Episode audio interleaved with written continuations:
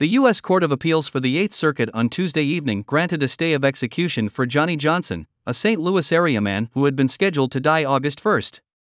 Catholics in St. Louis and across Missouri had advocated for a stay of Johnson's execution, citing the church's teaching on the admissibility of the death penalty as well as arguments from Johnson's attorneys that he is not mentally fit to understand his punishment.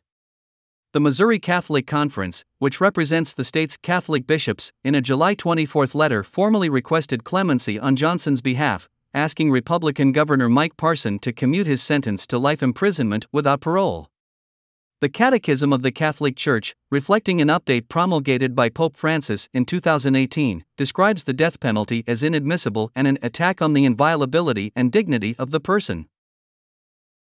The FBI handed over to Congress on Tuesday internal documents relating to the Bureau's now withdrawn leaked memo that recommended investigating devotees of the traditional Latin Massachusetts. The leaked memo, dated January 23, which originated from the Bureau's Richmond office, claims that racially or ethnically motivated violent extremists will likely become more interested in radical traditionalist Catholic ideology within the next 12 to 24 months in the run up to the next general election cycle.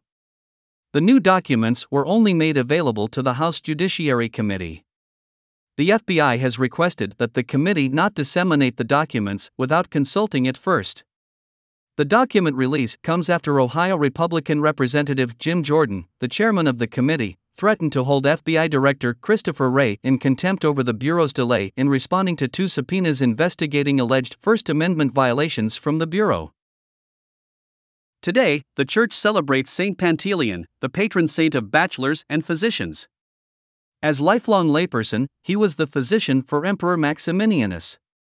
At one point in his life, he had abandoned his faith, but he eventually returned to the church and gave his fortune to the poor, providing them medical treatment without charge. Some of his cures were accomplished by prayer.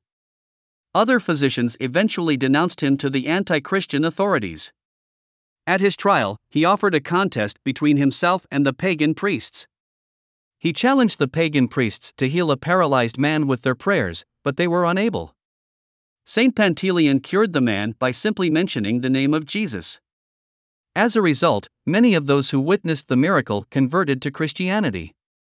However, the authorities remained resolute in trying to get him to denounce his faith with bribes, threats, and torture, but they did not succeed.